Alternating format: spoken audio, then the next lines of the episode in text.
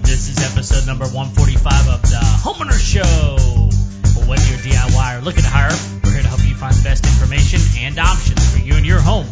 My name is Kevin Hackett, and here with me is Craig Williams. Hello, hello, hello, and welcome to Homeowner Show. We're glad that you could join us for another episode live from the Homeowner Show studios. How you doing, Kev? Oh man, fantastic! It has been it has been a long week and a half, Uh huh. but I leave soon, and I'm out of here. You're leaving. Yes. On a I'm- jet plane. Yep, I'm out of here. Vacation time with the family, and I am super excited about it. How are you doing? Dude, I'm doing really good. Yeah? I mean, other than I can't work, No, man, dude, this this rain has been absolutely insane. Texas has decided to Louisiana, Yeah, which Yeah. is not cool. no, no, they should never do that. I mean, it's fine for Louisiana, but I want Texas back. Yeah, we we don't want any of that at all. uh, but I will tell you something that's fun. Okay. I like fun things. Yeah, so um, you and I received an email last week. Okay. You know what I'm talking about? No.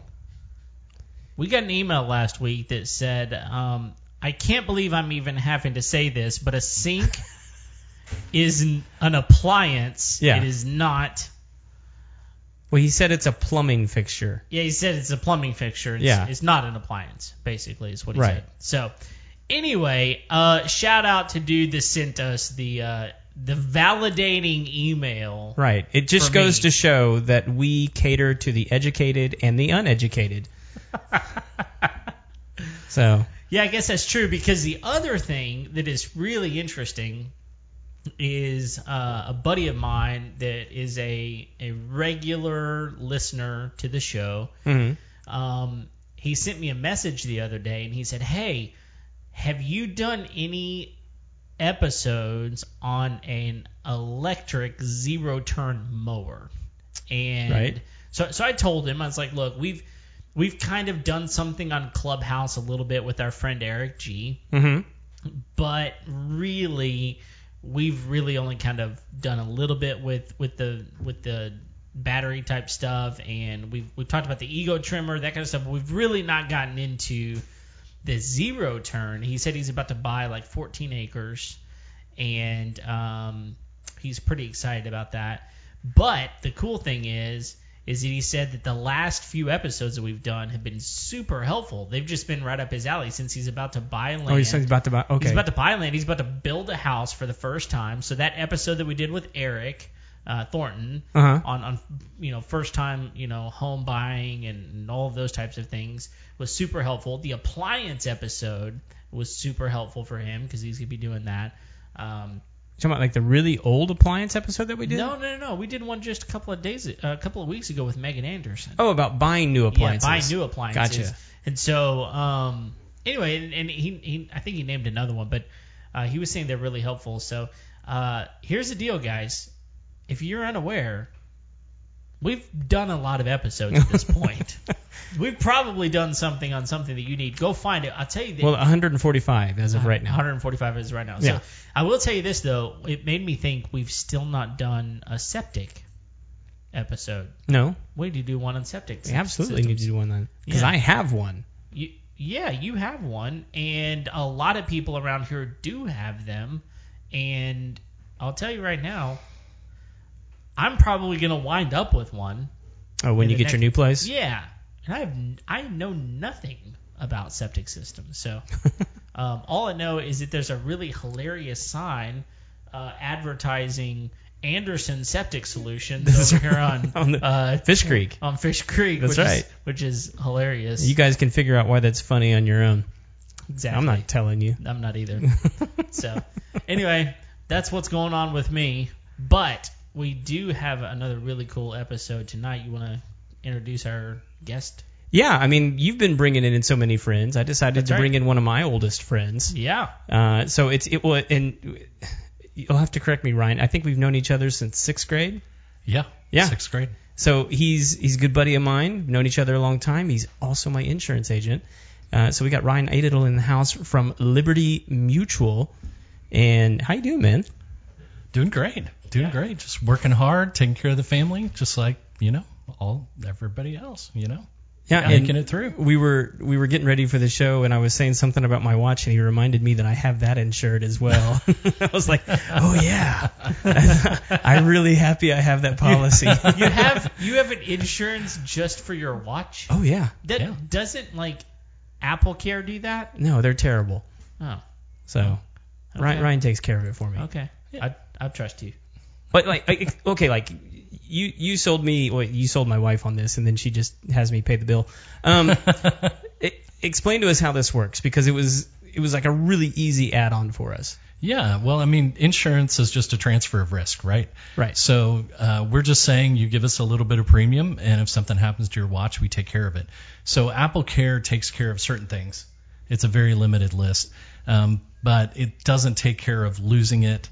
Um, most of the damages that can happen from physical activity, it doesn't really cover. So 25 bucks a year, you have you know two Apple watches on that policy. If something happens, we just replace them. What? Yeah. Okay, so this is this See? because Apple Care is like four bucks a month per device. Right. This is $25 a year. it's a that's that's a third of the cost. Exactly. Less than a third. Right. So Twenty eight percent. so you would want to have both because we don't really cover the the the hardware malfunctions or the software malfunctions. So you I don't you want would both. want to have both. Nah. But you know, this is kind of like uh, you know, I'm a doofus insurance, right? I broke my watch, I lost it, whatever. So if we have thousands of people that give $25 a year, and only a few of them are going to have an incident once a year, so it, it works out really well. The math works. Yeah.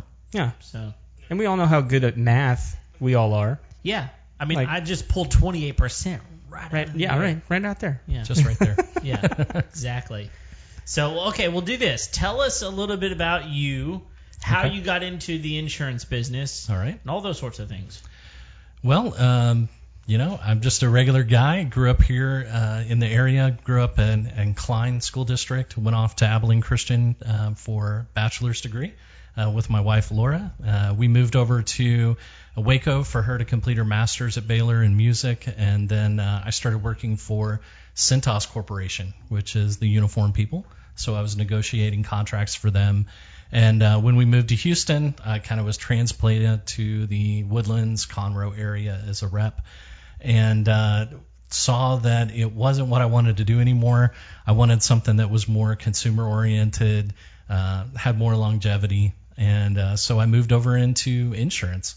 I, you know, was on the way home actually from quitting that job because I was not very happy uh, there, and um, I actually just walked into an office and they said, "It's amazing, we just had an opening," and I said, "Well, you don't anymore. I'm here," and they laughed and then they hired me. So, so I've been there for uh, 12 years now. I'm an executive sales rep, which is the highest ranking rep they have. Just means you've done, you know, a really good job, top 10% uh, in the country for 10 years. Wow. So, um, you know, it's not a super exciting job. It's a lot of fun. The people are fun. Uh, the best part though is, you know, uh, you get to work hard and play hard, take care of your family. Um, so it's been great. It's a great career. Okay, cool. And and so you, I mean, like for us, you have our home policy, Right. And I think you actually have our vehicle policies, and then our smart devices and all that kind of stuff. Right. I know one of the things that most people are going to want to be interested in hearing about are like our homeowners insurance. Yeah. And I know I know that's kind of like a uh, tricky landscape these days, especially in this area. Be, and and one of the things I know that has come up quite a bit for you is flood insurance. Right. Yeah, flood insurance right now is very tricky in this area. So, um, a lot of people that live between Lake Houston and Lake Livingston, Lake Conroe, don't really understand how the reservoirs work. So they just assume the water goes somewhere and, and everything's fine. They don't know that if the northern reservoir lets all their water out and the lower one doesn't, that they could be flooded at any time. Uh, and we've had people that have said, you know, my house has never flooded, I've never had a problem. And then next thing you know, tax day flood comes and, you know, their million dollar home has two feet of water in it.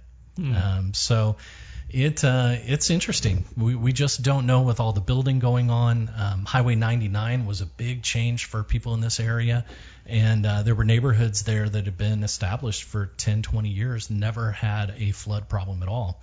And next thing you know, there's you know vehicles driving in their front yards and three feet of water. Yeah, I mean that was a problem, big problem right after Harvey or during Harvey because of the San Jacinto. The Yeah. San Jacinto had it crested, right. and they had to do something with the water, and it wound up going places that it had never gone before, just because of the way that system just kind of set over Houston, and Lake Conroe didn't release their water in time, and so that there's been lawsuits Yep. that have come up on Lake Conroe going, look, you should have released your water earlier. We told you this storm was coming, Right. and then because you didn't, you you eventually had to release the water.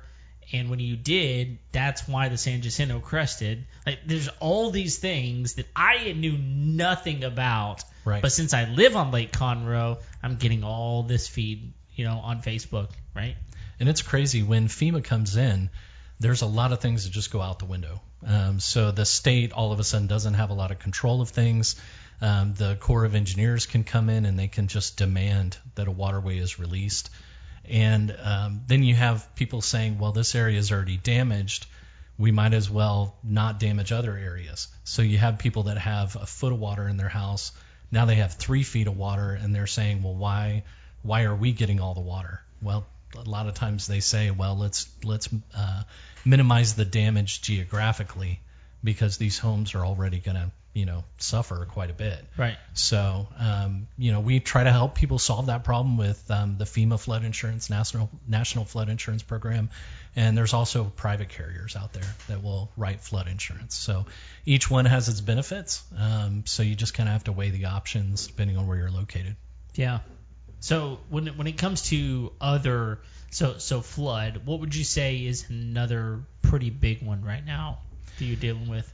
Well, the biggest thing that we're dealing with right now is after the winter storm. Uh, a lot of people didn't know the, the details of their policy when it came to water damage.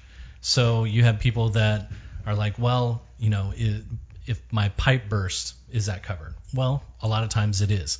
Now, if it creates a slow leak, most policies that's not covered. Right. So you want to make sure you check all the details of the policy. And um, we have a lot of people that are buying insurance online, and that's a big problem. Uh, Yeah. Because you know you wouldn't go to anytime you have a symptom and you're sick, you go online and you know you you have the sniffles, but all of a sudden you have cancer. And you're gonna, you know you're gonna run out and you know you Google what's wrong with me, and you're trying to figure out if you need chemo or not. Well, it's the same thing with insurance. You know, you go online, you just buy this policy, not realizing, you know, the devil's in the details, right? So I do a lot of, of just repair of people's policies and letting them know, you know, like, look, this doesn't cover water backup at all. This doesn't cover slow leaks. It doesn't cover mold. And um, so that that has created quite a bit of, of issue for people. Yeah, I, I was actually in a home today, and they were in the process of gutting it, and they were explaining to me that they had a above garage uh, AUD, Mm-hmm. and and they were I, they were telling me that like during the freeze, a pipe had burst under the floor, and basically the second story was caving in. Mm-hmm. And I was like, did insurance cover that? And they were like, well, we had insurance on the house, but we never listed the AUD in the policy. And so the only thing it covered was the pipe. Right.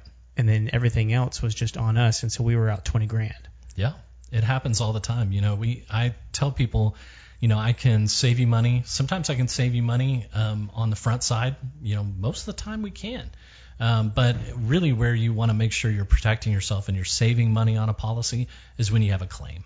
Right. Um, because people will say, well, this policy is $100 less. Well, yeah, it's $100 less, but let me tell you why. You're going to pay 30% depreciation on your roof. Your deductible's 2%. So on a $20,000 roof, they're going to pay 3 and you're going to pay 17.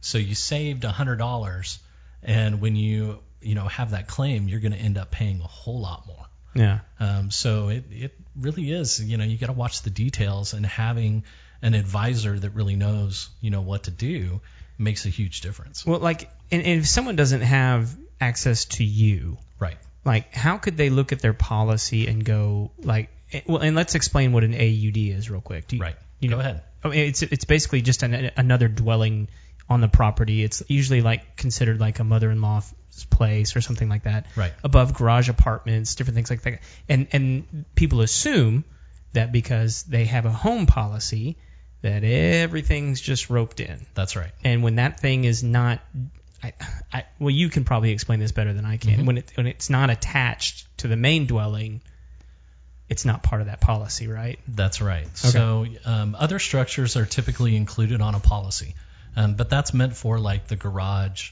shed, and a typical garage doesn't have a mother-in-law suite on it or an apartment or a bathroom. Yeah. So that's why you know it's really important to to cover those things with your insurance agent when you're talking to them. You know, let them know what's going on because you know we don't ask for everything about a policy or everything about your property, but there are certain things that that agent should be asking about. Okay, Um, so I got a question okay. Related to something you just said about um, the garage. hmm Is there a reason that you know? I've asked too many people this question, they don't know. So maybe you're my guy. Do you know why so many homes in Houston have detached garages? Does it have anything to do with like homeowners insurance or it's it's because it's detached, it's something different in your policy or something because I've never lived in an area that I've seen more detached garages than in the Houston area. Do you have any insight that you could give me? It, it doesn't have anything to do with insurance. Dang it. I, I mean, it, I could see where maybe builders found that uh, found some benefits in it. You know, if you don't have machinery or vehicles that could catch fire and then you know light up your house, I suspect that it was easier to build. Um, there was more land for a lot of the homes around here. We have bigger lots, so you know that may be one of the reasons why it gets your cars further off the street. Um, but you know, other than that, I'm you know really not sure. It doesn't. it's- You're Have loo- much you're looking for risk. logic in Right, and and that's the problem is that it's stupid because now I got to walk outside. I, I literally just put my car inside, Uh-huh. and now I Right. got to walk outside before I can get back inside. This is the dumbest idea ever. Well, and, and here's here's where I will, on the rarest of occasions, agree with you. Um, is the the biggest problem for me with a detached garage is that they usually ended up connecting it to the main structure Yeah. with a walkway. Yeah, Yes, breezeway. exactly. A breezeway, yeah. And now you're you putting more concrete down than you probably would have had to do in otherwise. Well, maybe, but my issue with a breezeway is like that is the easiest access for critters to get inside your house. into your house because because it's not built quite It's a the same giant way. Yep. tube Yep. that just goes Well, that's your what is that's what it is in my house. Yeah. I mean, and I've got I've got a weird situation. yours is attached. it, technically, you would though. think so. No, it's not. it's not. I mean, it looks attached. Doesn't it it have a shared wall with your master? It does. Okay. And so it is attached, but there is no access from the garage into the house. Right. So I think technically so it's attached. By you just had a attached. stupid architect. it's so dumb.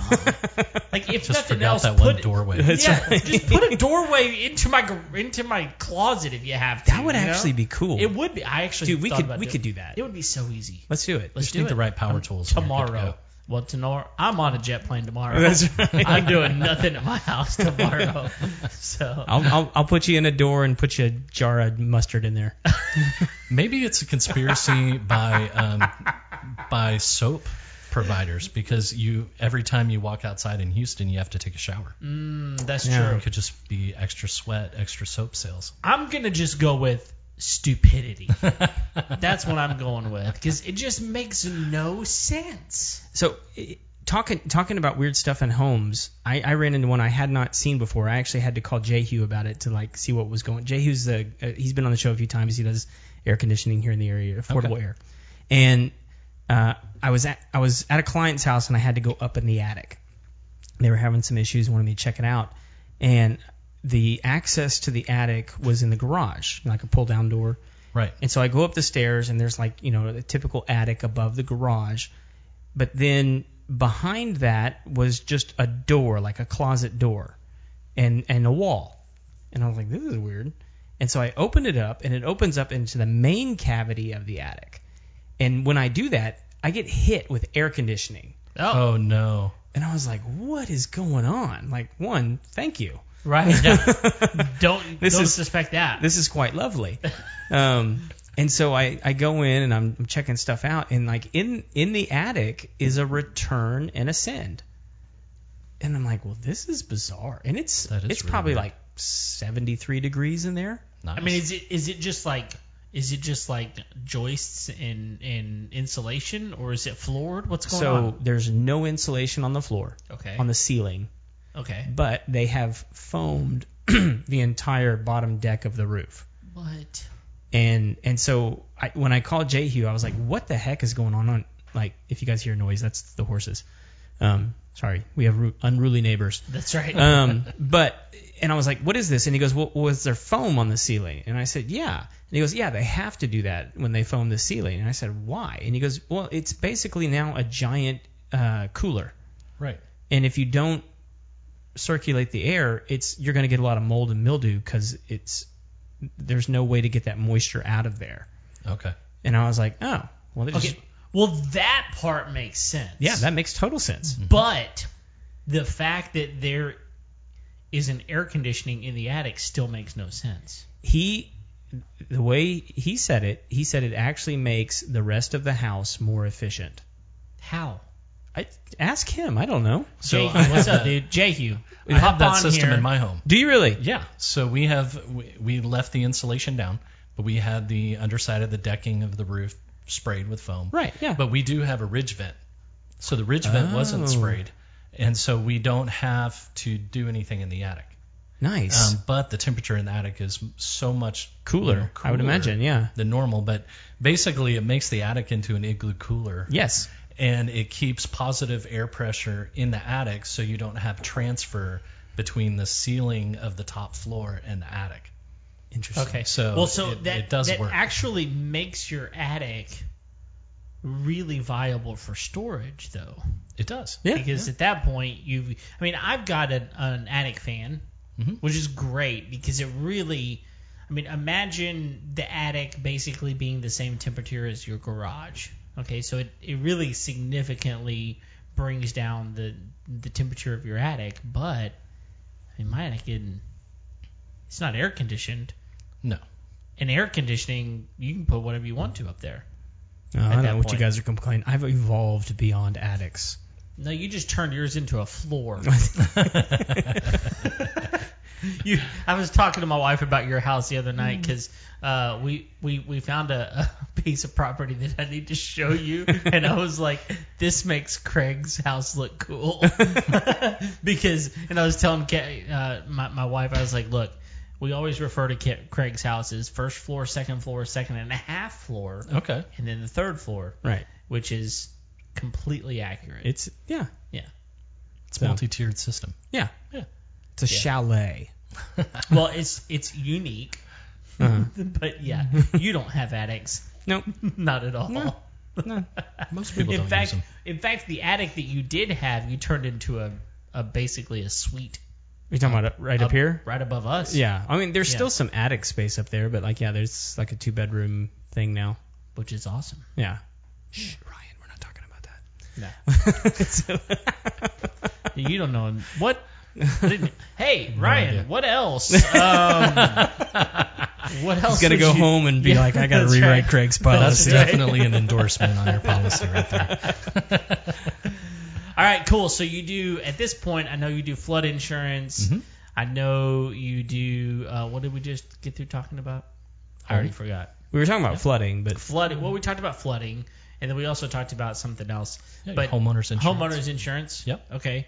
Um, let's let's talk about something a little more obscure. Well, 'cause eh, we- but before we do that, I want to I want to go through some extreme cases on the homeowners insurance okay, side. let's do Oh, that. nice. Okay. You ready? Yeah. All right, let's uh, maybe we can do this like a fire round. Okay. Okay. Let's do it. Fi- no pun intended, y'all. That's right. so, well, well, let's let's go with uh, current hurricanes. Yes. Okay, so what? How does that work? So a hurricane is a named storm by NOAA, right? So in this area, most of the most of the damage that you see from a hurricane is going to be flooding. because our homes are really built to withstand hurricanes. Um, so, you know, most You of the time, like from wind and yeah, Okay. from wind, and then we also we have a lot of roughage, which is Uh-huh. a term in in uh, insurance. It's like not a salad. stuff that I was gonna say stuff that rabbits eat. What are we talking about here? Have a salad. Right. You'll feel better. exactly. No trees, buildings, things that will break up the wind, basically. right. Okay. Yeah. So Hurricane Harvey is a perfect example. We didn't really have a lot of wind damage here, um, but we had lots of flooding. Yeah. So you know it just dumps on tons of rain. Um, but typically a hurricane deductible in this area is two percent um, of your home dwelling. So if you have a hundred thousand dollar home, that's a two thousand dollar deductible. Cool. So All right.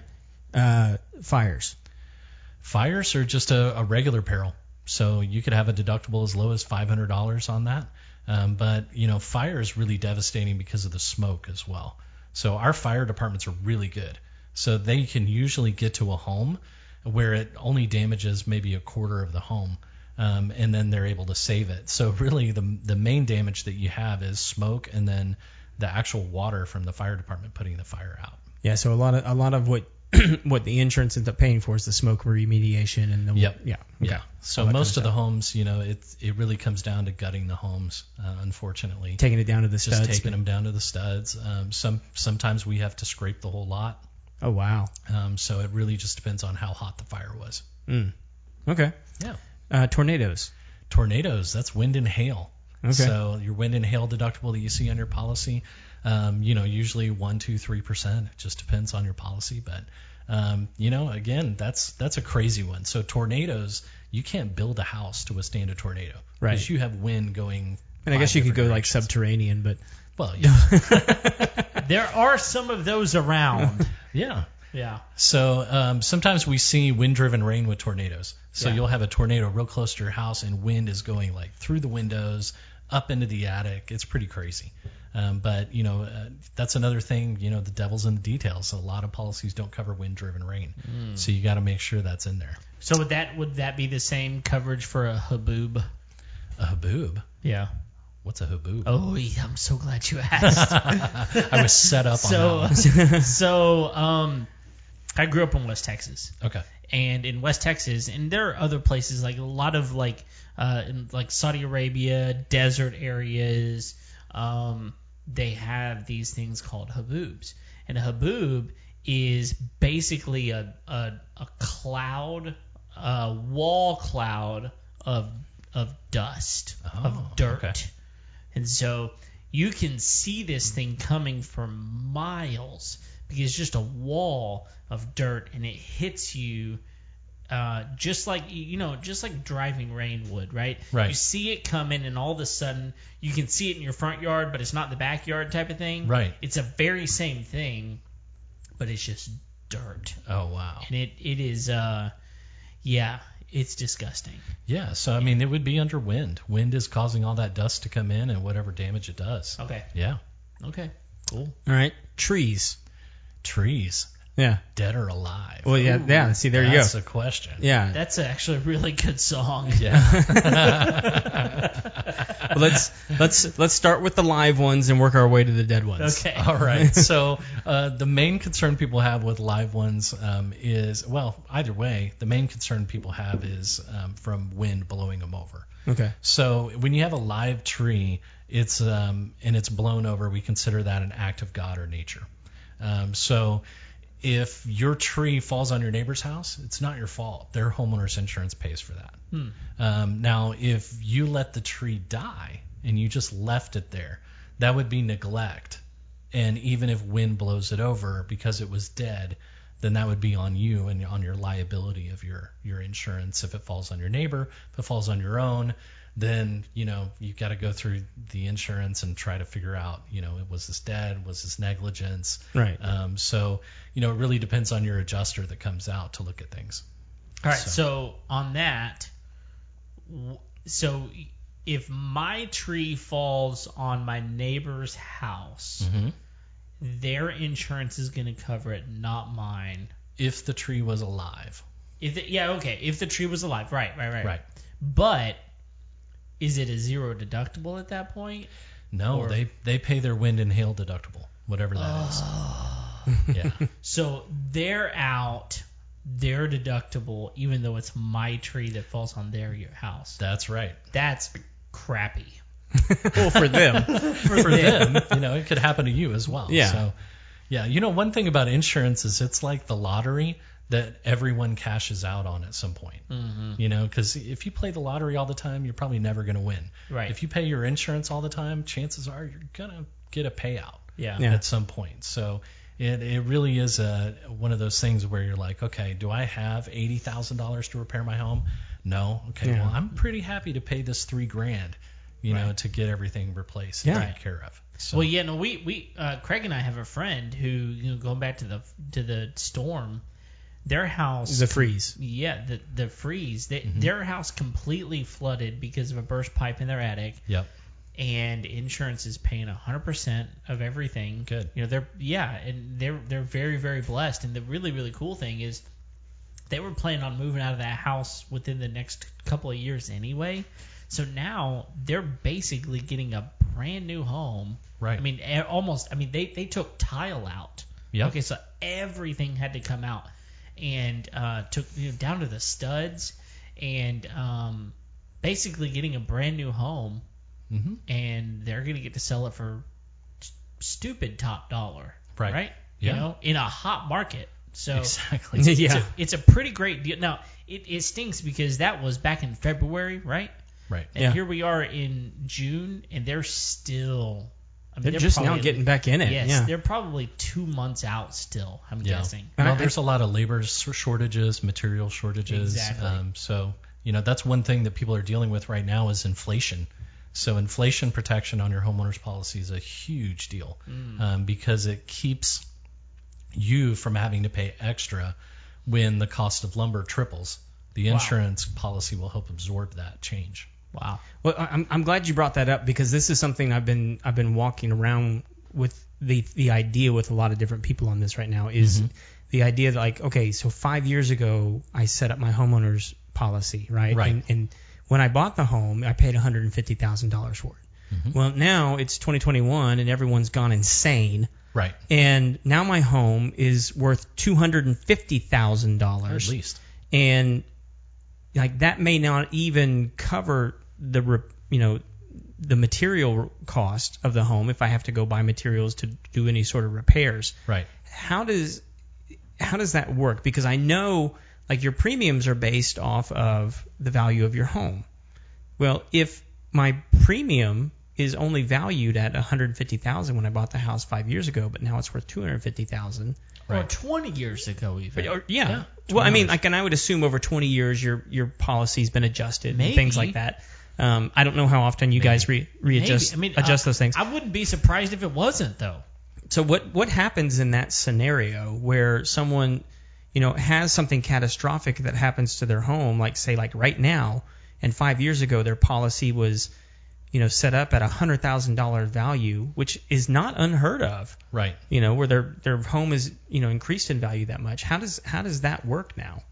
Well, I think that's that's one thing that you have to um, kind of educate people on. Uh-huh. So when I talk to people, they'll say, "Well, I'm, I'm paying three hundred thousand for this house." You know, hey, I understand. Um, Thirty percent of that value is builder profit. Uh, Forty percent of that value is your lot. You know, um, then it's in the heights, so it's you know worth X because of that. Um, what we look at is the rebuild cost. So the value of that has nothing to do with it. Um, so the if when I go to if I go to Lowe's to buy a two by four to fix your house, they're not going to say, well, is your house in Conroe or is it in River Oaks? they they don't care, Right. right? Yeah. When we hire a contractor, we tell them this is what you're going to build. He doesn't raise his price because it's in River Oaks or lower it because he only has to go five miles to the location. So you this is when your insurance professional really comes in. What they should be doing is a replacement cost estimate. And then that estimate should be updated at least every two years. Oh, wow. The best companies, um, like Liberty Mutual, A-rated companies like that, are going to update that every year. And then on top of that, they're going to have an inflation protection um, piece in their policy. So that says, you know, if because of inflation your rebuild cost goes up, we'll cover up to an extra 10, 20, 30% um, to, to cover all of Okay. So it should be automatically updated. And a lot of people will come and say, you know, well, I haven't had any claims. Why is my rate going up? Well, the cost of labor is going up, the cost of materials is going up. Just like your friends, if they paid 200,000 for their house and they just rebuilt it and it was, you know, $200,000 to completely rebuild the home, they had to use all new materials. Right. They had to use new labor. You can't buy old labor Right. right? So you'll have people that say, "Well, my house is was built in 1970. Why is it three hundred thousand dollars?" Well, because it's 2,800 square feet, Right. right? So we have to build you a new house exactly how it was. You know, you, there's some wiggle room here. Sure. there. But today's But- cost. today's cost, right?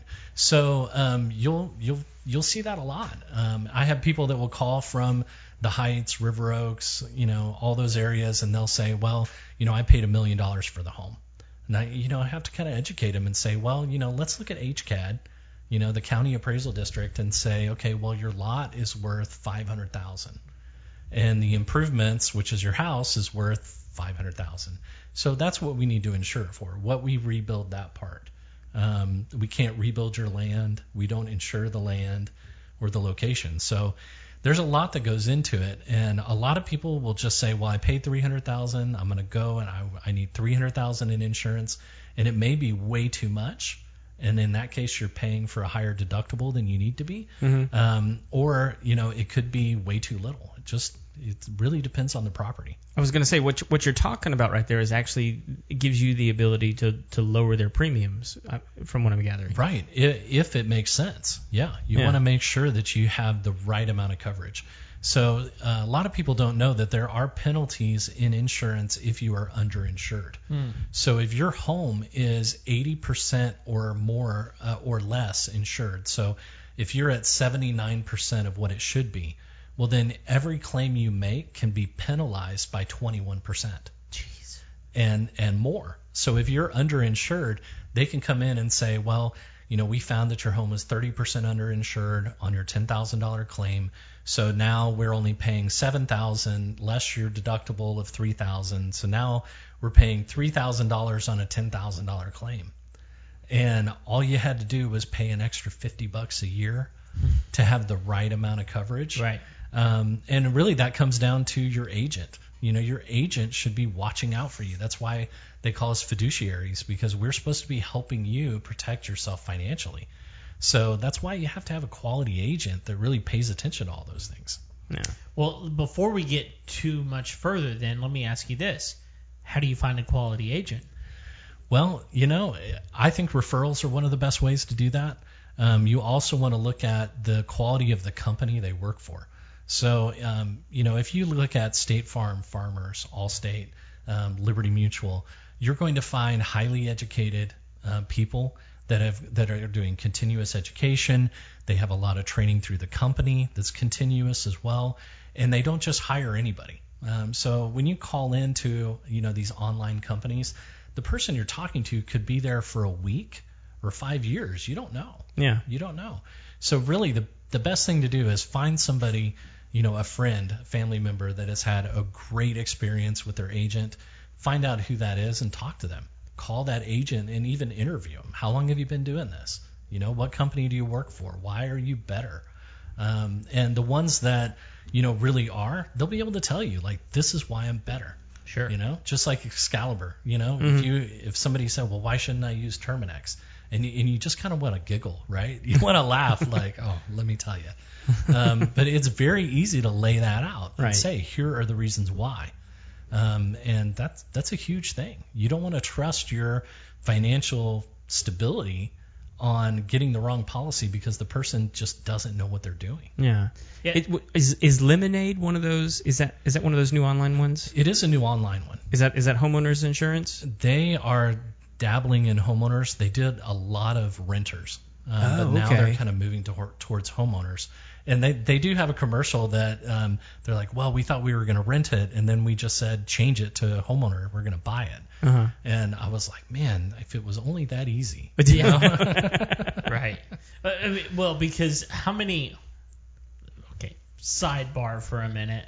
How many renters? Um, th- that home. Let's say it's a home. How how many how many of those are up for sale? There's a reason that that place is for rent, right? Right. Some investor has gone in and said, "Look, this is making me a ton of money. I'm not turning around and selling that thing to you. No, no, No. way. It's not that easy." No, they're, they're letting you pay for it. That's exactly right. In sidebar. Yeah. Yeah. Well, and usually that happens after like a renter's been there more than like 10 or 15 years. It's possible Yeah. that it could happen, but I mean, the, the reality of it is most of the time the renter's going, "You're paying my rent. You're, Yeah. you're paying my mortgage, That's right. and I want that asset." Yeah. You know, unless you're going to pay me top dollar for that, I'm just going to keep on letting you pay my mortgage or let somebody else do it. That's right. Most know? of the time, those investors are buying that home. They know their total monthly payment Mm-hmm. is sixteen hundred bucks or whatever, and they're thinking, okay, I need three hundred bucks a month for maintenance until this thing is paid off, and so they're charging you two grand, Yep, and you're really only paying for a sixteen hundred dollar piece of property. that's exactly right. Yep. And, and I, something that that you brought up right there, I think, is important. There is a big difference between renters insurance and homeowners insurance. Oh yes, huge difference. So, what, could you explain that to us? Yeah, I mean, so insurance is all about insurable um, interest. So i- the only way you can insure something is if you own it. You have to replace it.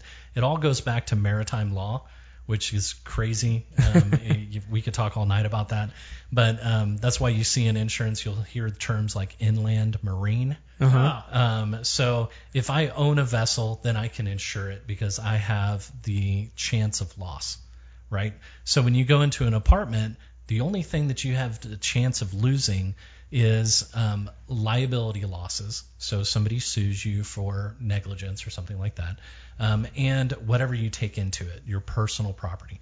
So anything that you take into a property that would easily be taken out. So a lot of times we say, well, if you took your home and shook it and everything that falls out, that's your personal property. So if you take a TV in somewhere and you screw it into the wall, it's now part of the structure.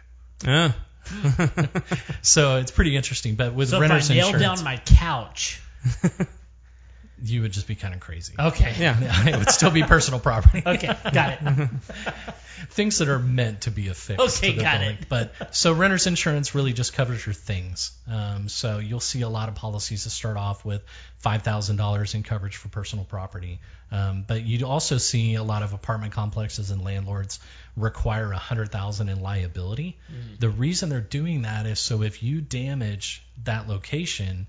Uh, when you leave, because that does happen, people get evicted, Mm-hmm. All the time. then they can go back to the insurance company and make a claim for Mm. all of the repairs. So that's the main reason why they want that liability on that apartment. Okay, So, like in an apartment complex, sometimes they're making you get it renter's insurance. yeah, in yeah it's part of the lease agreement. Oh, interesting. Yeah. So if you're a landlord, that's one thing that you know I I tell people you know listen, make sure every single one of them has every single one of your renters has a renter's policy uh, because you want to be able to protect your asset with that liability claim.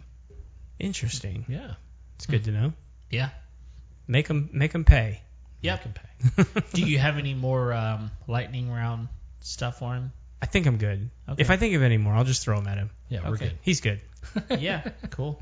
All right, so flood insurance, homeowners insurance. What about auto? We take care of auto. Okay. Yeah. We, I mean, I, I think that au- auto's interesting, and, and the reason it's interesting to me is because I have an, a vehicle that's virtually uninsurable because it's got a salvage title on it. that's right. So um, it's an older vehicle. It's an 04, Okay. but it's freaking sweet it's a Ford Excursion. It's a beast. It's a beast. It's kind of a unicorn. There's not a lot of them out there anymore. They actually didn't make very many of them to begin with. I think Yeah. in I think total they made like 205,000 of them. Okay, Yeah. so that that's not very many. Um, but it it was involved in a front uh, fronting collision Right. and it really didn't do much damage. I mean, it didn't get into the frame, it didn't get into the engine, it, the, the airbags didn't even uh, deploy. But insurances were like, we don't want to deal with that.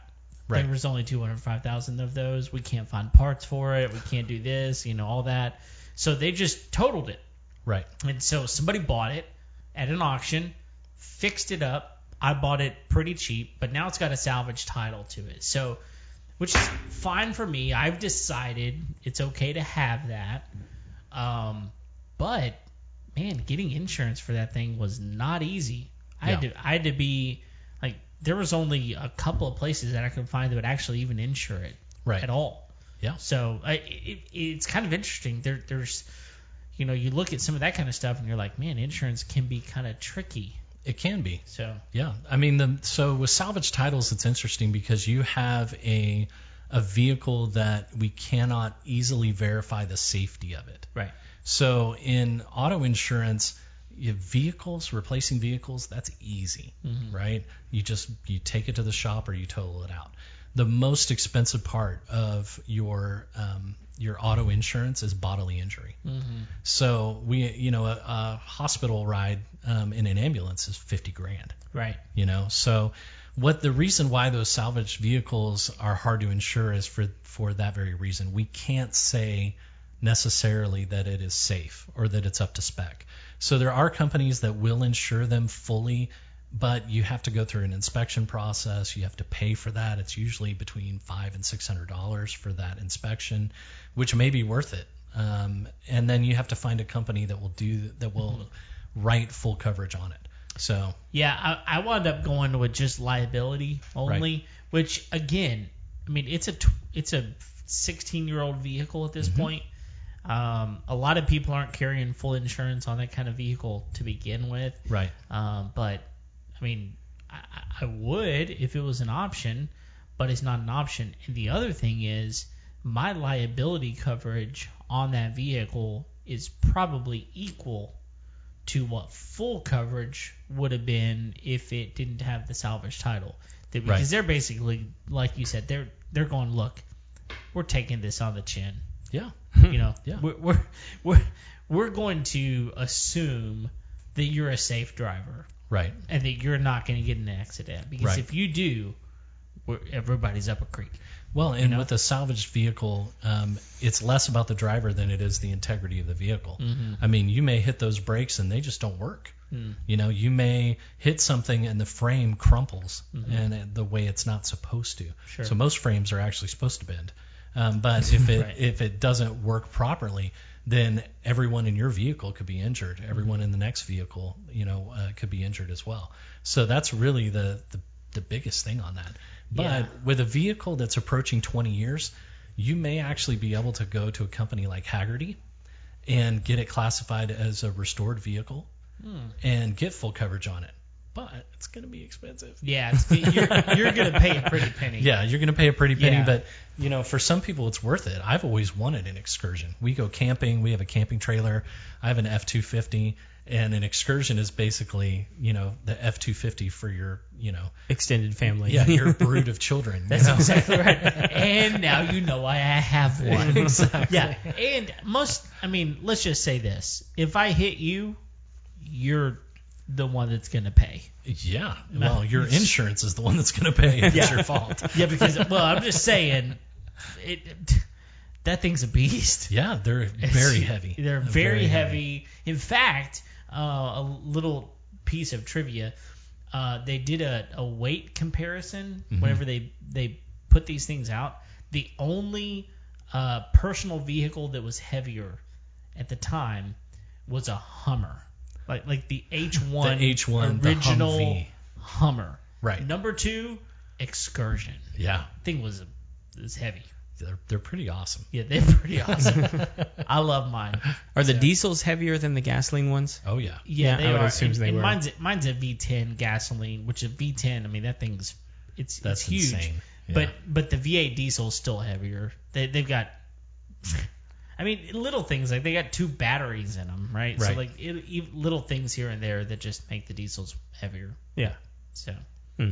anyway, but okay, let, let, let's get away from salvage for a minute. Okay. Um, what about? Uh, I mean, is there anything that we should talk about regarding just auto insurance in general? I think the biggest thing that people need to realize is um, that auto insurance is really a financial product. You know, we look at it as replace my car or fix my car. But the biggest part of that is protecting you from damage that could happen financially as well.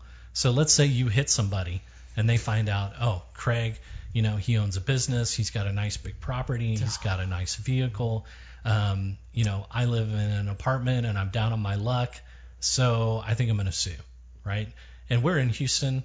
There are plenty of lawyers with nothing to do, Yep. right? Yeah. So they're going to come after you, right? And so let's say they have actual damages, you know, that are $100,000 in damages, and you've only got 50,000 in coverage. Yeah. They're coming after you for the extra 50 Yeah. right? So that's why I recommend, you know, if if you're a homeowner, you should have at least a hundred thousand for a single person bodily injury limit, three hundred thousand for a single event. Um, you know, so if you're driving down the road, you hit a bus full of nuns, three hundred thousand dollars in coverage, right? Um, so that's going to protect you. Now, if a lawyer comes and he looks and says, well, he she looks and says this person has a million dollars in assets, they're not going to stop at the three hundred thousand. Right. They're going to come for the rest. Yeah. So the more assets you build, the more coverage Protection, you really yeah. need, and it's one of those you got you got to pay to play. Yeah, man, that happened to us not too long ago. Uh, it was ridiculous. Truck of nuns? No, not that one. so my The wife, excursions he's are got- all. Yeah, he's no, no, got no. all the nuns in the excursion. That's right. Catholicism just raises his hackles. Yes. No, so my wife was uh, coming home from picking my kids up from school, okay. and she was stopped at a stoplight. Uh, the story goes that my my wife heard my son ask a question. She kind of turned around. What'd you say? And the next thing she knew, she bumped the person in front of her. I mean, it was like the slightest of bumps. Um, maybe just took a little pressure off of the of the brake. She's not even real sure what happened. Right. Um, but you know, they stopped. The lady gets out. It's in front of her. Are you okay? Is everybody okay? Yep.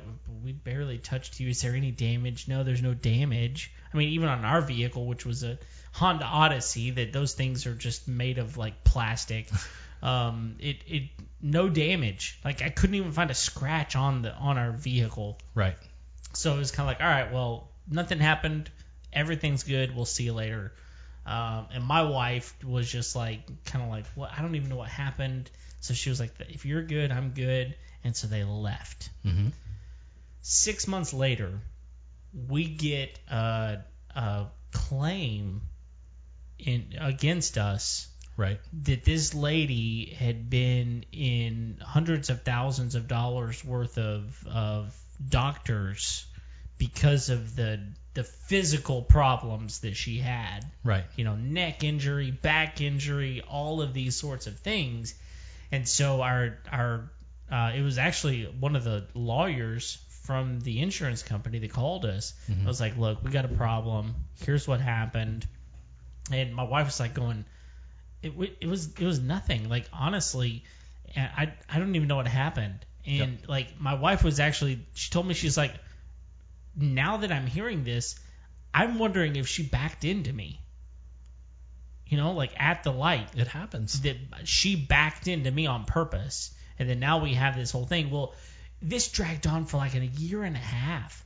And and we're getting phone calls here and there back and forth and and turns out like we were being told you may have to come into court like for this and uh, we finally found that they settled out of court for fifty thousand dollars Oh my gosh. she got fifty thousand dollars out of this deal, and our insurance. I mean, this is a small amount for what it was, but I'm like, our insurance went up fifty bucks a month. Right. It's like six hundred dollars a year. Our insurance went up because of this weird situation that nobody ever found themselves, you know, would ever be in Right. and now we're in it and so you're you're sitting here you're you're preaching to the choir on this Yeah. make sure you've got enough insurance that says look we are going to you know vouch for you Right. if something crazy like that happens exactly. you know Yeah. Oh, i was pissed It happens way more than you think. It happens a lot. yeah scam artist Yeah. Are- Is there anything happening in your in your industry to try and curtail some of that kind of stuff? So um, there is, you know, we we do try to um, get people to video. We we try to work on things like that. There's there's things that we can do. Um, social media is actually a huge tool for our industry because you know that lady may have said, well, you know, here at aerobics, you know, two weeks later, Right. and then we walk into court and say, well, you know, is aerobics part of your therapy? Mm-hmm. Um, you know, c- because you you said you were here, there. Um, so there, are the investigations. We we actually hire former private investigators. Uh, we hire, um, you know, criminal investigators to work in our industry when they're done working for the police forces, and they will they will find out what's going on. Yeah, so, Um, so so- come to find out, this was like three or four claims that she had had, mm-hmm. right? Of course. Like this was not the first one, and and every time it was with this same doctor, Yeah. right? And so she was kind of working with this other guy, and and basically what the lawyer was telling me was, look, our our I mean, our hands are tied because Right. the police never came. Right. If the police came and could have looked at her and said there was no damage, she was walking around fine, that would have been the end of it. Yeah. But since that never happened, it was her word against ours, and Right. and so uh, there's another thing there, right? Like always make sure the police come. Yeah. So I tell my clients uh, as soon as you're in an accident, um, it, you can video. Mm-hmm. So it's only a one person consent state. So you can start videoing everything. Uh, and there's no reason why you shouldn't do that. Then if it's the other person's fault, you should go ahead and collect their insurance information and do not give them yours. If it's not your fault, they don't need it. Mm. Because what they'll do is they'll take that and call and say she backed into me or he backed, you know, he was doing, he was on his phone or whatever. Uh, the next thing that I tell people is once you have that insurance information in your hands, call when you're there and verify, uh, especially with the officer there, because there is so much fraud out there where people will call, buy a policy, they get the ID cards, and then they cancel the policy. Mm. And so you have people driving around with ID cards that look current and they're not. Next thing you know, you go home, you get around to calling and filing the claim, and they say, well, there's no policy. Wow. So I I go so far as I will call with the person standing there, and I will say, you know, I'm here with your client. This is the policy number. They hit me, and they're going to tell you what happened and how they are at fault. Here's the person, and I hand the phone to the person and say, this is your insurance company. You need to admit what you did. Wow. And they'll say, yeah, you know, I hit him. It was my fault, yada, yada. and then I'll get the phone back and say, you know, okay, what's my claims number? You know, and I just handle it all right there. Mm-hmm. Um, because as soon as people leave the scene, all the stories change. Sure. Yep. All the stories change. So sometimes people misremember, you know, and it's innocent, but uh, a lot of times it's not. It's not, dude. That that was valuable golden information that you just gave. Like I I think that was that No, was I don't. I don't think most people do that. I think they just exchange information and go about their day. Right. Because you're already rattled. Uh, you're upset that it happened, especially if it's your fault. You know, you feel terrible. Um, but, you know, it, it really is the right thing to do. You know, they, they kind of like the, I want to be in the room where it happened. I mean, Yeah. Go well, ahead and and you're and you're typically going somewhere. exactly. I mean, how many times do you get in your car and like, I'm going nowhere? Never. Let right? me out of the car. Right, exactly. it's like, no, you're going somewhere. Exactly. You're in a hurry. Yeah. Now you're late. All of those things. Right. It's like, let me just get out of this as quickly as I possibly can. yeah. And you, you're, you're, like you said, you're rattled. All of these things. So stop, take a breath, Right. call the police, call the insurance, take care of business. I mean, that thing can wait. This is the thing that's staring you in the eyes. right? Exactly. It- yeah. is is the you are. reason is the reason people are afraid to call the police because they're afraid they're going to get a ticket? Uh, I think that's part of it. Yeah. Um, and then they don't want to, like you said, they don't want to wait, you know, because that is a low priority call. Right. So the police officer may take 20 minutes to get there. Right. And then if you're in a parking lot, they're just going to say, well, you're on private property. There's nothing we can do. Wow. Um, so I think Lacey had that happen with someone backing into her in the parking lot, Yeah. saying it was her fault. Well, it's you know private property. There's no camera. You know what do you do? Um, so, but I see that those mistakes happen a lot to young drivers. So kids, you know, that are out, the teenagers, they don't know what to do. The adult takes advantage of the situation. And so it would be really good for people with young drivers to sit down and walk through that and even role play with them, you know, and say, hey, what are you going to say? You know, let's practice what you're going to say, um, what you're going to do. Um, so that could that could be something that families want to do with their young drivers. Yeah. So how important would you say, especially for a young driver, but for anybody, with these traffic cams? What, what are they called? Are you talking about the dash, cams? Dash, Dash cams. cams, yeah. How how how strongly do you advise those? Um, well, I mean, it, it is admissible. So, you know, if you're a great driver, it's probably good to have one. If you're a bad one, you might want to turn it off. but, um, you know, I, I think that they're a great thing. You know, there are apps you can put on your cell phone now um, that act as a dash cam. Um, so it stores it online. There's a lot of different options out there now. So, I mean, it's it could be a very good tool. And it, I know that it is admissible in court. So Well, a good and, thing and, to have. and you guys even have like smart devices, or is there is it just an app that like tracks your your driving safety? Yeah, so we have um, Liberty Mutual has what's called Right Track, and it's a, we now have Right Track Mobile, so it's on your phone, and it tracks your your motion, so it can tell how quickly you accelerate, how quickly you stop, what time of day you're driving, uh, where you are, um, and all that data is being collected. And we provide that to the owner of the policy so parents can see what the kids are doing. Um, and then some of that data comes back to the company. So the reason that they the companies do that is twofold. You know, number one, um, we want to give people a chance to get a bigger discount, um, prove that you're a better driver, right? Right. Um, but number two, we're collecting all that data so that we can adjust our rates based on the risk in your area. So, you know, we know where you're going, how fast people are going.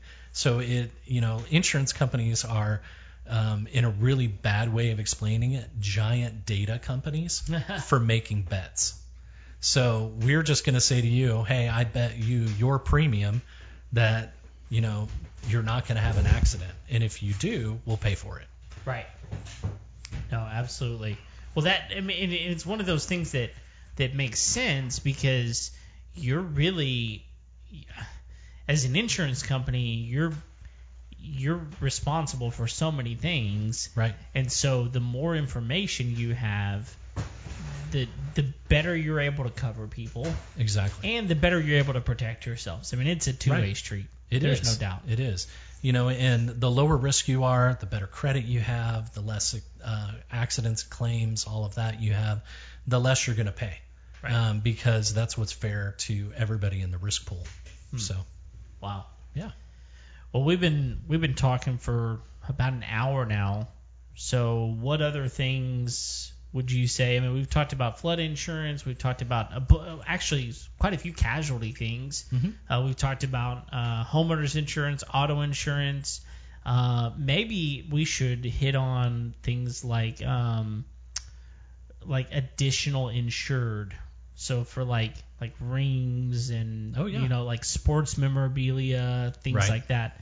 Uh, maybe we should hit on that for for a minute. Yeah, definitely. And, uh, and you know, watches are one of those things. Yeah. Um, there's a lot of companies that do smartwatch coverage. Um, you can add it onto your homeowner's policy. You can get what's called an inland marine floater policy that will cover, you know, special things like watches, uh, rings, jewelry, all those types, uh, artwork. Um, but you know, there are certain things that you want to go to your insurance company for, and sometimes you want to go to a dealer for. So you, if you're buying art, you know, you may want to use that that company's recommended policy for that. Um, if you're collecting, you know, sports memorabilia, your homeowner's insurance policy is probably not the best for that. You can actually go to a dealer association and buy insurance on whatever you purchase. Um, just because it's it's hard, it's kind of an intangible, right? A baseball ca- baseball card is just a piece of paper Right. right, with some ink on it. Um, so how do you really pay to replace that? Some of them are irreplaceable. Yeah. Yeah. Um, so sometimes it's good to go to your homeowner's company or, um, you know, a, a company like Jewelers Mutual or, um, you know, some of the Hagertys that, that insure art. Sometimes it's better to, to find an association that will insure those. Um, so it can be pretty specialized. So could I mean with these art? So I collect art, Right. original pieces, and do they do they do them by collection or they do them by individual piece? They can do them either way. Okay. So it really just depends on how the expert will value it. Okay. So because some pieces of art, if you have one, it's worth say 100 bucks, but if you have both of them in a set of two, it could be worth 500. Right. Um, so it really just depends on that expert's opinion. Okay. Yeah. Like so so just everybody so everybody knows the the piece actually behind Ryan is an original piece. Uh, I think we have like six by that artist that we inherited, and all of them I think now are over hundred years old. Wow. And so it's just an artist from Florida. I mean, it's nothing flashy, but they're cool pieces. Yeah. Um, and so like it's, I've often wondered like, should I insure these things? And like, and, and part of my my difficulty in making that decision is, well, like you said, like if something happens to them, I can't replace those. Right. Right. Like the only thing there is the monetary value, and that would just feel sort of, to me, it would feel sort of cheap in like getting that money. It's better than nothing. Right. But you know, you know what I mean? I mean, It's like Yeah. I still don't have the painting. Well, it has intrinsic value, right? Right. It, it has um, because of your interest in it, it's worth a certain amount, um, and that that changes over time. Um, so, like my wife bought me a, a watch for my birthday. Well, it's now worth eight hundred dollars more than it was worth um, a year ago, Oh wow. right? And so, but two years from now, it could be worth eight hundred dollars less.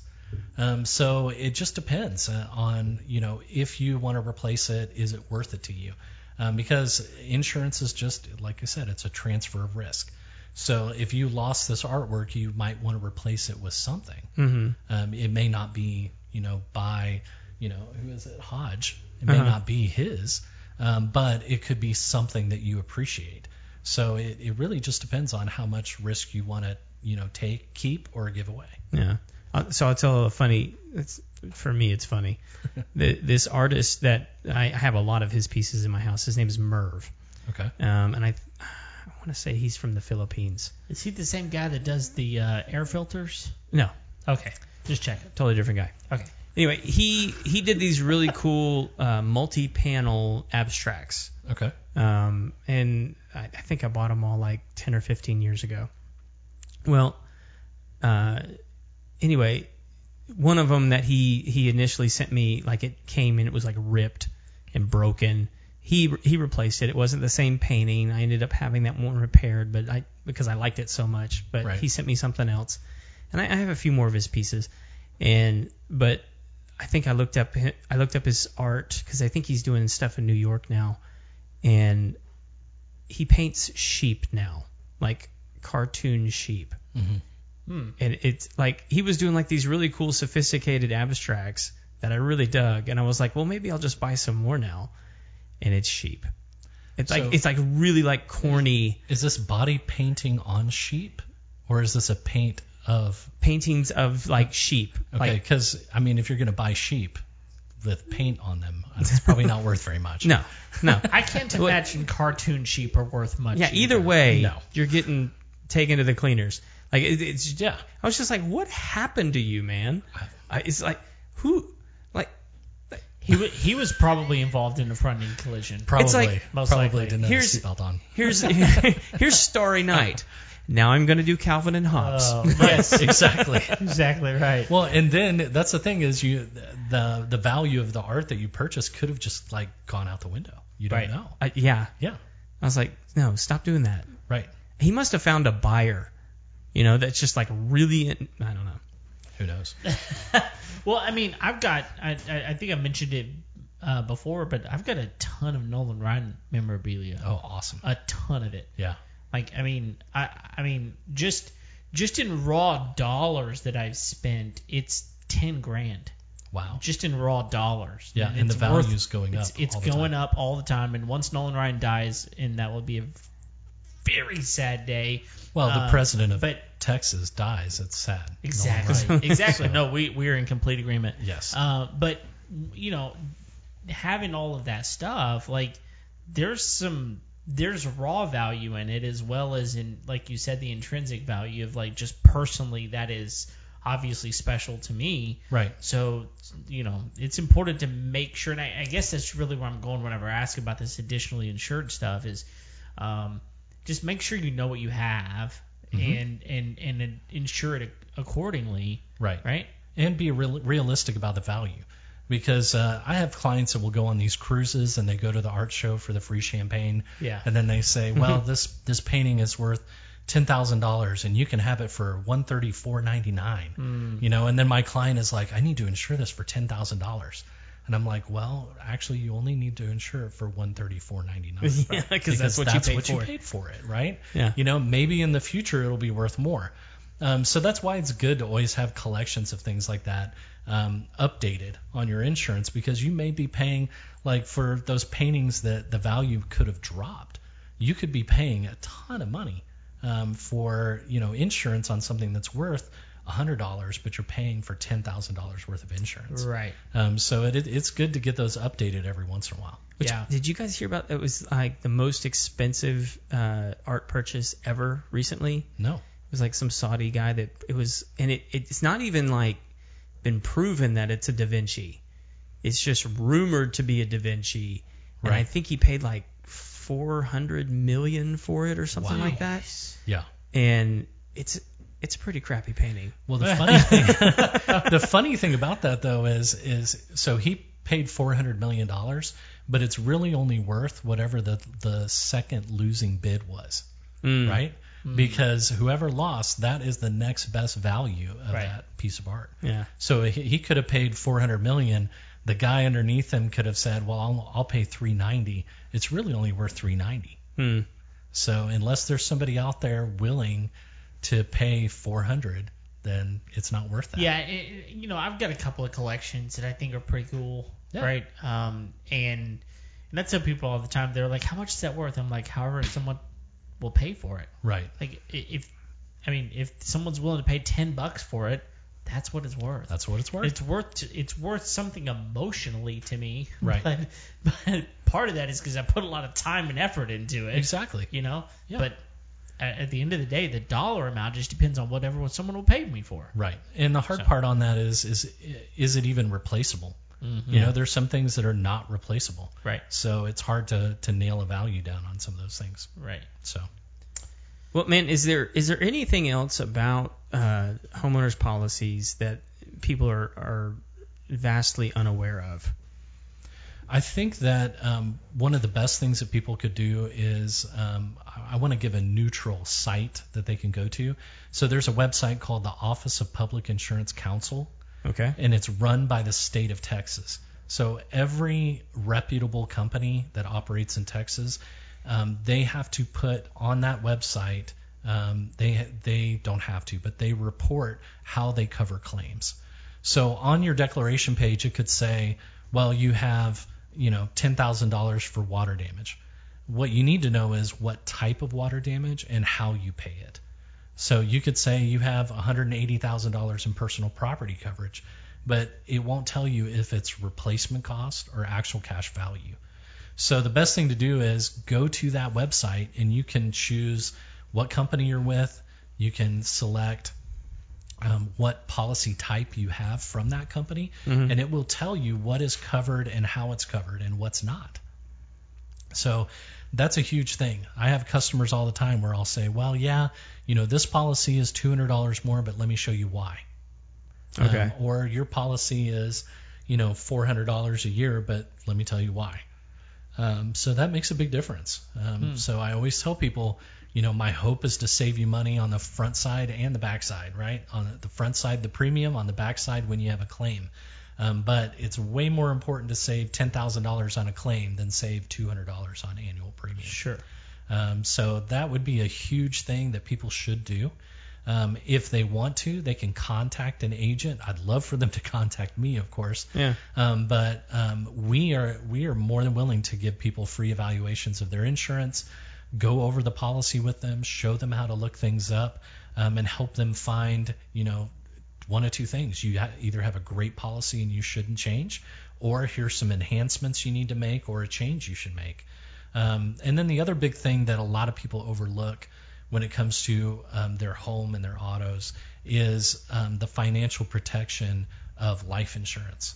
So um, I, I try to always tell people, you know, you, you're trying to protect this home, you know, from all these different things that can happen, but are you protecting it from a loss of income? So if if you pass away, is your house going to be paid off? If you become seriously disabled, is your house going to be paid off? Um, is your family going to be protected? Are your kids going to, you know, have food on the table? Yeah. Um, so that's a huge conversation that we have with people is making sure they have life insurance and enough of it to cover their family um, while they're adjusting. Either you know you get enough coverage for them to be comfortable how they are, the current lifestyle, or you get enough to to take care of them while they're adjusting. Um, so that's another huge thing that people don't have enough of it. Usually they have it through work only Yeah. and they don't know that most um, employer life insurance policies, if you go on disability um, for you know many different reasons, um, if let's say you have, you have cancer, you go on disability, once you're not actively working, your policy is gone most of the time. Uh, so people are counting on that policy for their family, and you know all of a sudden the protection is gone. So Is that, is that because most of those thing. policies are term policies So they're group life policies. So you have to be an active member of the of the group? Yeah. Okay. So when you become disabled, you're no longer an active member of the group. So that's why the, the life insurance is basically either suspended or terminated during that time. Mm. So um, And if that's your only policy, if that's your only policy, you can be toast, you Yeah. know, or your family. I mean, really, it's not for you. So um, it's it's for your family. Right. So Wow. yeah, I like to think that I've spoiled Laura for any other man. so, you know, she's never going to be happy with another guy. So I got to make sure we have enough life insurance to cover right. her. That's so, right. yeah, Obviously. that's ob- obviously. Obviously. oh yeah, Brandy always tells me she's like, yeah, I think we have like four policies on you. Is yeah. which Yeah. like Probably don't not enough. I changed the the combo on the safe at that point. yeah. exactly. Well, man, it's been really, really good, and, Yeah, it's and awesome. I think we could we could talk for another two hours, most Oh, likely, especially about. Nolan Ryan. No, Just go on forever. This could, Just yeah, a, this a could, Nolan Ryan podcast. Yeah. You guys get started. yeah, this could this could go on for a while, but um, I, I do want to get to uh, the most important thing that we're here for, which is the final four. Oh. Final four. Yeah, Nice. this is the final four questions we ask all of our guests, and you're here tonight sitting in the hot seat, so we want to get to that tonight. So Great. here we go. All right. just gonna run them off. Ready? I'm ready. All right. What is the must-have tool that you won't leave your house without? Ooh, man, that's a tough one. Yeah. Uh, so when whenever we're leaving the house to go camping, my must-have tool is a pocket knife. Oh yeah. I mean, if I've got to have that in my pocket, I, you can. I don't need a screwdriver. I don't need a wrench. I can figure something out. I can whittle, you know, something. and we'll figure it out. I think it's because I grew up in doing Boy Scouts and stuff like that. So Yep. I got to have that pocket knife. There you go. I'm with you. Yeah, that that was Craig's, by the way, Nice. back in the day, episode I'm- number I'm- one. I'm, I'm actually I'm, I'm still waiting Nova Company Right. for my new flashlight Yeah. that has the knife in it. Yeah, we, we I want to check that out. We were actually told that we were gonna get something. We we we'd receive indications. yeah, but that didn't happen. Didn't happen Which is fine. That's right. We're, we're, okay. we, 'cause still be friends. We're patient people. Have you seen this thing before? No, Dude, I'll show it to you after the it show. looks awesome. Yeah, it is awesome. All right, next question. All right, here we go. What is a job you walked away from? So a job in my house, like Yes. a home repair. Yes, let's go that route. All right, let's go that route. So, um, whenever there is water involved, like plumbing, Mm-hmm. I tend to walk away unless it's PVC. Oh, okay. If it's PVC, I'm good to go. Okay. But as soon as I see copper, hands off, I'm done. So Yeah. we we had a leak in our shower, um, and the handle broke, and I was trying to change the cartridge on it, and the valve was all messed up inside. So I called in a buddy to come and replace it, and uh, he got that done, and I still need to put the sheetrock up on the other side. Just a few weeks ago, um, but uh, you know, it, when it comes to uh, copper metal plumbing, I'm done. Yeah, and Yeah, I mean, aren't you. glad that you did that? Because Yes. you're done. Yes. It's done. You know it's done well. right. Your wife Laura's like, you're an awesome husband Yes. because She- this she- isn't still broken. y- yeah. She gave me a, a- an E for effort. You know, I tried. I tried. Right. Give it you the know, old- I, I looked good doing it. That's right. right. but at a certain point, I just have to say, you know, I can afford to hire someone Right. for this one. Yeah. Right. Exactly. That's Yeah. good. Yeah. All right. Third question. All right. How do you wind down at the end of a long day? Oh, besides complaining about my day to my wife, Oh, that's a good one. yeah, that's the first part of the day of the wind down process. Um, but I think, uh, you know, uh, hanging out with the kids, Mm-hmm. um, you know, so my son just got a Nintendo Switch, so we, we jump on Mario Kart and I show him how it's done. Of course. Um, so I, I destroy them. Like no mercy No. on the Oh yeah. children at all. You got to whip them until they figure out how to do it. Exactly. Yeah. Um, so, um, but really, it's it's family time, right? We all go work to take care of our family. I tell my wife if it wasn't for them, I'd probably live on like a floating shack and just fish. oh, there's no know. doubt. Um, so If it, I, I, let- let's just be completely honest. If it was just me, I'm living in my RV yes, somewhere down, you know, crazy remote location. in a van down by the river. maybe Yes. in a non creepy. I will shave my mustache if I have to, kind of thing. right. You know. Yeah. No, I I think that's the main thing is just being around the people that are re- the reason why you do it, you know, Right. and put up with it. Yeah. Because it would be easy to walk away some days and just say, you know what, I'm done. You know, Right. I can go work at an easy job. I can go be a park ranger with my pocket knife. You know, and everything will be fine. That actually would be Um, really fun. Yeah, It would be fun if it paid well, but um, but does it matter if you've got a van by the river? right, you could be a motivational speaker. You'd Exactly. be good to go. That's right. So cool. All right. yeah, Question number four. okay. all the way rounded third. Here we go. All right. What's one of the best pieces of wisdom or advice you've ever received? Oh, I think one of the best ones was that um, no one will care about your business as much as you do.